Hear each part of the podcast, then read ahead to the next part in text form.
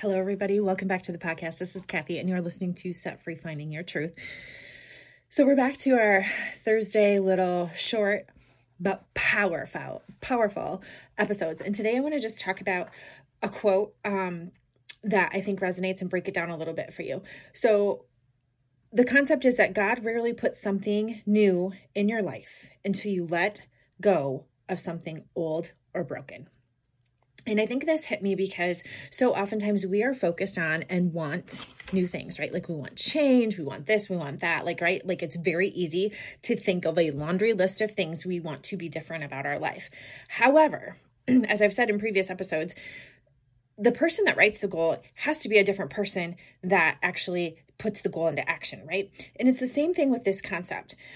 So if you are hoping or praying for something new in your life, I want to refer you to Isaiah chapter 43, verse 18 and 19. But forget all that. It is nothing compared to what I am going to do, for I am about to do something new. See, I have already begun. Do you not see it? I will make a pathway through the wilderness. So what that verse means to me, and I don't know why it's on my heart to share today, is that sometimes we have to let go of the old to allow room for the new.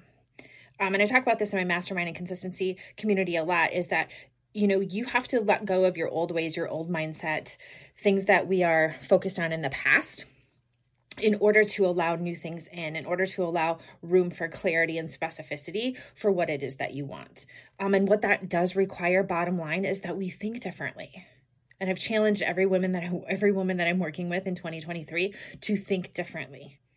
How can you be a better thinker? How can you have a different perspective and put different lenses on or different glasses on to look at this situation? So you're not answering and reacting and making decisions and choices based on what you've always done. Because if you always do what you've always done, you'll always get what you've always gotten, right?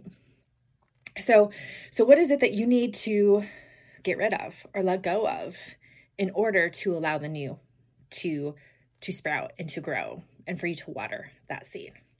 So that's what I want you to think about with this episode. And let me know what sparks thoughts in you. What is this kind of stir up in your soul as we are 6 weeks into the new year? Are you where you want to be with your goals? If not, it's totally okay, because right now at this very moment you can make a different decision and a different choice to stop with the old and let your former self say, like, I've learned what I needed to learn from you. I've got it from here, and let the new you emerge and take control. All right, you guys, until next time, thanks for listening. Have a wonderful day.